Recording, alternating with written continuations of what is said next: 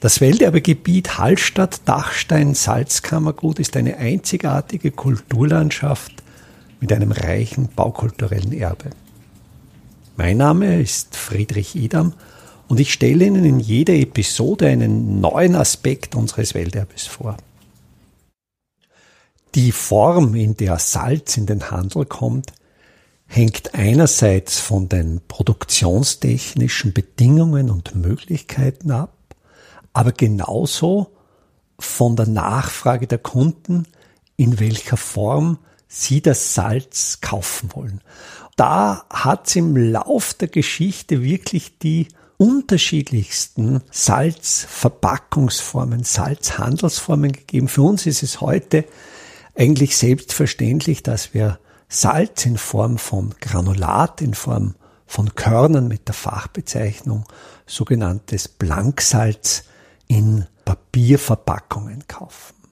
Vielleicht hat sich in den letzten Jahren ein bisschen mehr auch wieder grobkörniges Salz durchgesetzt. Einerseits grobkörniges Steinsalz aus den Bergwerken oder auch sogenanntes Himalaya-Salz. Andererseits auch grobkörniges Salz aus dem Meer, das wir dann in Salzmühlen noch weiter zerkleinern. Aber die zurzeit häufigste, am meisten eingesetzte Handelsform ist das Blanksalz, das Salzgranulat. Wenn wir jetzt ganz weit zurückgehen in die Prähistorie, gab es im prähistorischen Bergbau in Hallstatt die Technik, Salzplatten abzubauen. Es wurden auch nur diese Salzplatten im Handel oder als Handelsgut akzeptiert und das bei der Bearbeitung im Bergwerk anfallende Hauglein, die sogenannten Minutien, die wurden dazu verwendet, in sogenannten Surbecken Fleisch einzusalzen und zu bökeln. Aber darüber habe ich schon in einer anderen Episode berichtet. Ich möchte heute auf die Salzform der sogenannten Fuder eingehen. Die Fuder, die auch nackte Fuder oder Karada genannt werden, das ist die Salzproduktionsform, die vom Mittelalter bis ins späte 19. Jahrhundert üblich war. Die war produktionstechnisch bedingt bei der sogenannten Siedersalzerzeugung. Wenn also in der Salzpfanne, und ich habe ja in der vorangegangenen Episode dieses Podcasts über die Salzpfanne erzählt, wenn also von dieser Salzpfanne das sich an der Oberfläche kristallisierende Salz von den Perern an der Bärstadt herangezogen wurde, wurde dieser Salzbrei in Formen eingestampft. Und diese Formen waren aus Holz, also die wurden von einem Fassbinder hergestellt, weil ja Holz der Belastung durch Salz sehr gut standhält. Es war natürlich einfach notwendig, diese Salzfuder aus den Formen wieder herauszubringen. Und das geht natürlich am einfachsten durch eine konische Form. Das heißt, die Formen, diese Fuderformen besaßen am Boden einen geringeren Durchmesser und oben einen größeren, so dass man eben das feuchte Salz, den Salzbrei in diese Fuderformen einstampfen konnte. Das Werkzeug hatte auch einen Namen, das war der sogenannte Peerkolben. Dann ließ man die leicht antrocknen und dann wurden diese Formen umgestürzt und durch dieses Umstürzen löste sich das Salz von der Form und weil eben die Form konisch kegelstumpfförmig war, brachte man die Form dann sehr leicht herunter. Stellen Sie sich vor, die Form wäre zylindrisch, dann würde ja das Salzfuder über die ganze Länge an der Wand festkleben. Es wäre viel mehr Reibung. Wenn aber die Form konisch ist, dann bringt man sie eben auch sehr leicht heraus. Damit Sie eine Vorstellung von der Größe haben, die Fuder hatten etwa, und das sind jetzt wirklich nur etwa Maße, eine Höhe von einem Meter, hatten am kleineren, am dünneren Ende 25 Zentimeter Durchmesser und am breiten Ende etwa 45 Zentimeter. Was ich sehr interessant finde, ist, wie sich im Lauf der Jahrhunderte dieses Fudergewicht verändert hat. Also wenn wir so die mittelalterlichen Quellen, und das ist oft von der Metrologie, von der Kunde der Maße oft gar nicht so leicht, diese alten nicht metrischen Maße umzurechnen. So waren die Fuder in der Größenordnung eines Zentners, also etwa 50 Kilogramm nach heutigem Maßsystem.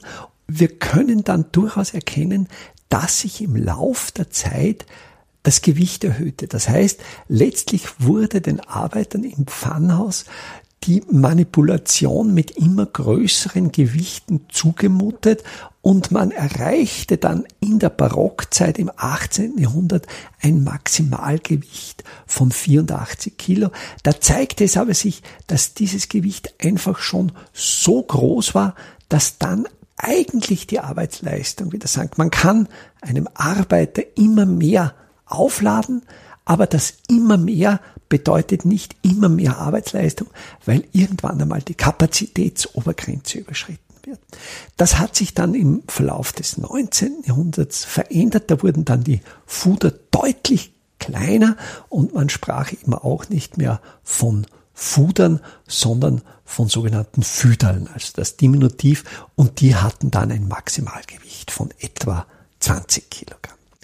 Jetzt war aber noch ein zweiter Produktionsprozess notwendig. Diese Füderl und Fuder, welche aus der Form gestürzt wurden, waren noch sehr zerbrechlich und sehr fragil. Und da war der nächste Prozess ein Trocknungsprozess. Und für diese Trocknung gab es ganz spezielle Trockenkammern, Dörrkammern, sogenannte Pfieseln. Pfiesel steckt ja auch im Wort. In Deutschland wird der Bäcker manchmal auch als Pfister bezeichnet. Also der Pfiesel Maskulinum ist ein Backraum im weitesten Sinn des Wortes. Diese Pfieseln kann man sich vorstellen als Räume mit einem Rechteckgrundriss etwa zwei bis drei Meter breit, etwa fünf Meter lang, etwa zwei, zweieinhalb Meter hoch mit einem Tonnengewölbe und in diesen Pfieseln wurden die Füderl und die Fuderfrühe, die Fuder aufgestapelt und dann beheizte man die Räume. Es gab Pfieseln mit eigenen Öfen, da haben sich dann zu Ende des 19. Jahrhunderts die auch bei der Pfannenfeuerung eingesetzten Pultöfen sehr gut bewährt.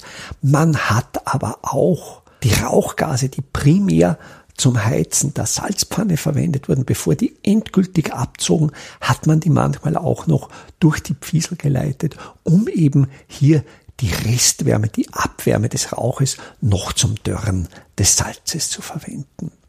Der Rauch, der jetzt an diesen Pfieseln vorbeizog, der war ja nicht rein. Dieser Rauch enthielt teilweise noch unverbrannten Kohlenstoff, enthielt Asche.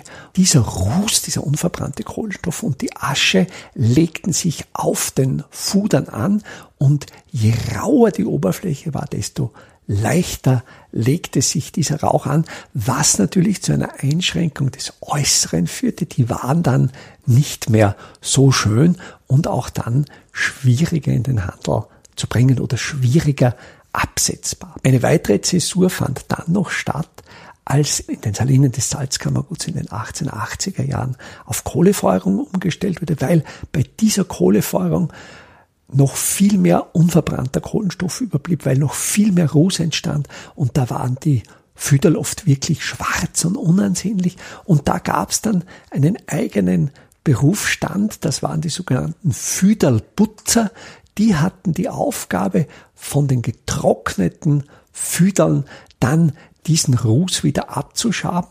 Und zu dieser Tätigkeit gibt es ein sehr interessantes Tondokument, welches der Hallstätter Botaniker und Heimatforscher Friedrich Morton in den 1960er Jahren mit einem Philips Tonbandgerät aufgenommen hat. Ich hänge jetzt an diese Episode noch einen Ausschnitt aus diesem Tonband an. Der erzählt der Salinenarbeiter Ulrich Pilz. Dieser Ulrich Pilz ist 1870 geboren, wie er als 20-Jähriger, also in diesen 1890er Jahren, in diesem Füderl-Magazin, in dieser, damals hieß es ja schön, in der Füderl-Struktur arbeitet. Der Dialekt, den Ulrich Pilz hier in den 1960er Jahren als 90-Jähriger spricht, mutet natürlich sehr altertümlich an und ist selbst für lokale Dialektsprecher schwer verständlich. Deshalb hänge ich an die Episode dieses Podcasts auch noch ein Transkript der Dialektpassage an. Da es Salzvierteln gegeben. Die sind gewesen kanisch.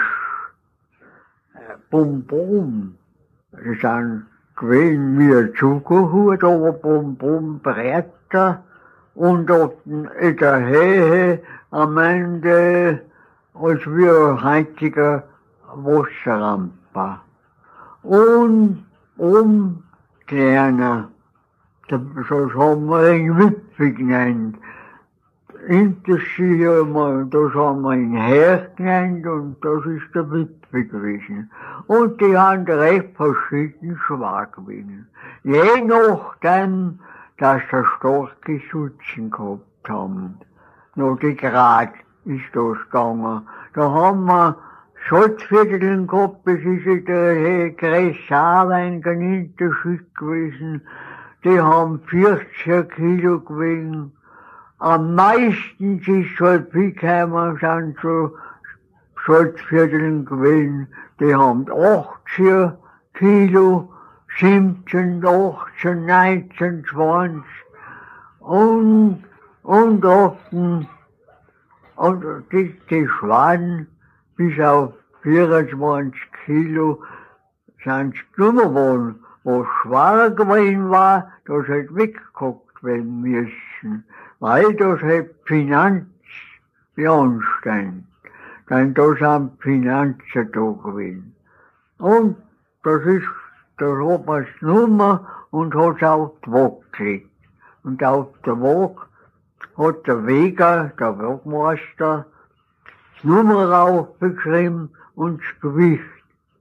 Also 17 oder 18 Kilo, war nicht dazu Kilo, sondern 18,5. Also 19, 19,5. Und noch das ist sortenweise aufgezahlt worden. Und bin ich lang bei einem Viertel putzen gewesen. Die hat man wegen dem putzt, weil die Salzstücken, die sind in, in der Teer, Viersel hat man's genannt, da sind so braun geworden, schwarz hier mal, so russig. Und das hat weggehoben, weggehoben werden müssen. Wenn dann früher sind so schein gewesen, da war es zwei Jahre gewesen, das ist erst cool geworden. No, und da bin ich oft zum Sortieren gekommen. Ja, der Selbig Rockmeister, das ist der Rietzinger, Rietzinger gewesen, der kleine Bier. Und der, der Registervierer, das ist der Nummer 9, Schursnelli. Das ist aber nicht ein gewesen, sondern Wimmer. Und ich habe es auf die Waage gelegt und der hat Nummer draufgeschrieben und der eine, der Registerführer, der hat eine Kugelblume schon über, über den Draht. Und das ist Zelt, das ist das Zelt. Nur als das so viel wir halt gemacht haben. Und die Herrschaften, Herrschaft, da, da ist einer gewesen noch, da ist der Benko Frisch, hat man geheißen. Der hat's nur mal mit dem Bämsel aufgemacht, schwarz aufgeschrieben. Und, wo er es aufgeschrieben hat, hat er das auf dem Wagen gestellt, und bei der Wagen hübsch voll gewesen ist, und haben wir, haben wir den Wagen, ich und äh, mein, mein Kamerad da schon mal, Denkler Luisel, haben wir rausgekommen mit Magazin. Und dort haben wir Sorten zu Sorten da. 14 zu 14, 15 zu 15 und auch die Hollen auch wieder extra bis auf, auf 24 was das selten gewesen ist, damals 24 Kilo gehabt hat. Und da haben wir es aufgezahlt. Da haben wir so drei, dreikantig Leistung gehabt und da die haben wir Rente gelegt, dass sie ins Bowling haben können. Und die haben wir acht Viertel aufzahlen müssen. Wir zwei sortieren. Welterbe Hallstatt erscheint alle 14 Tage neu.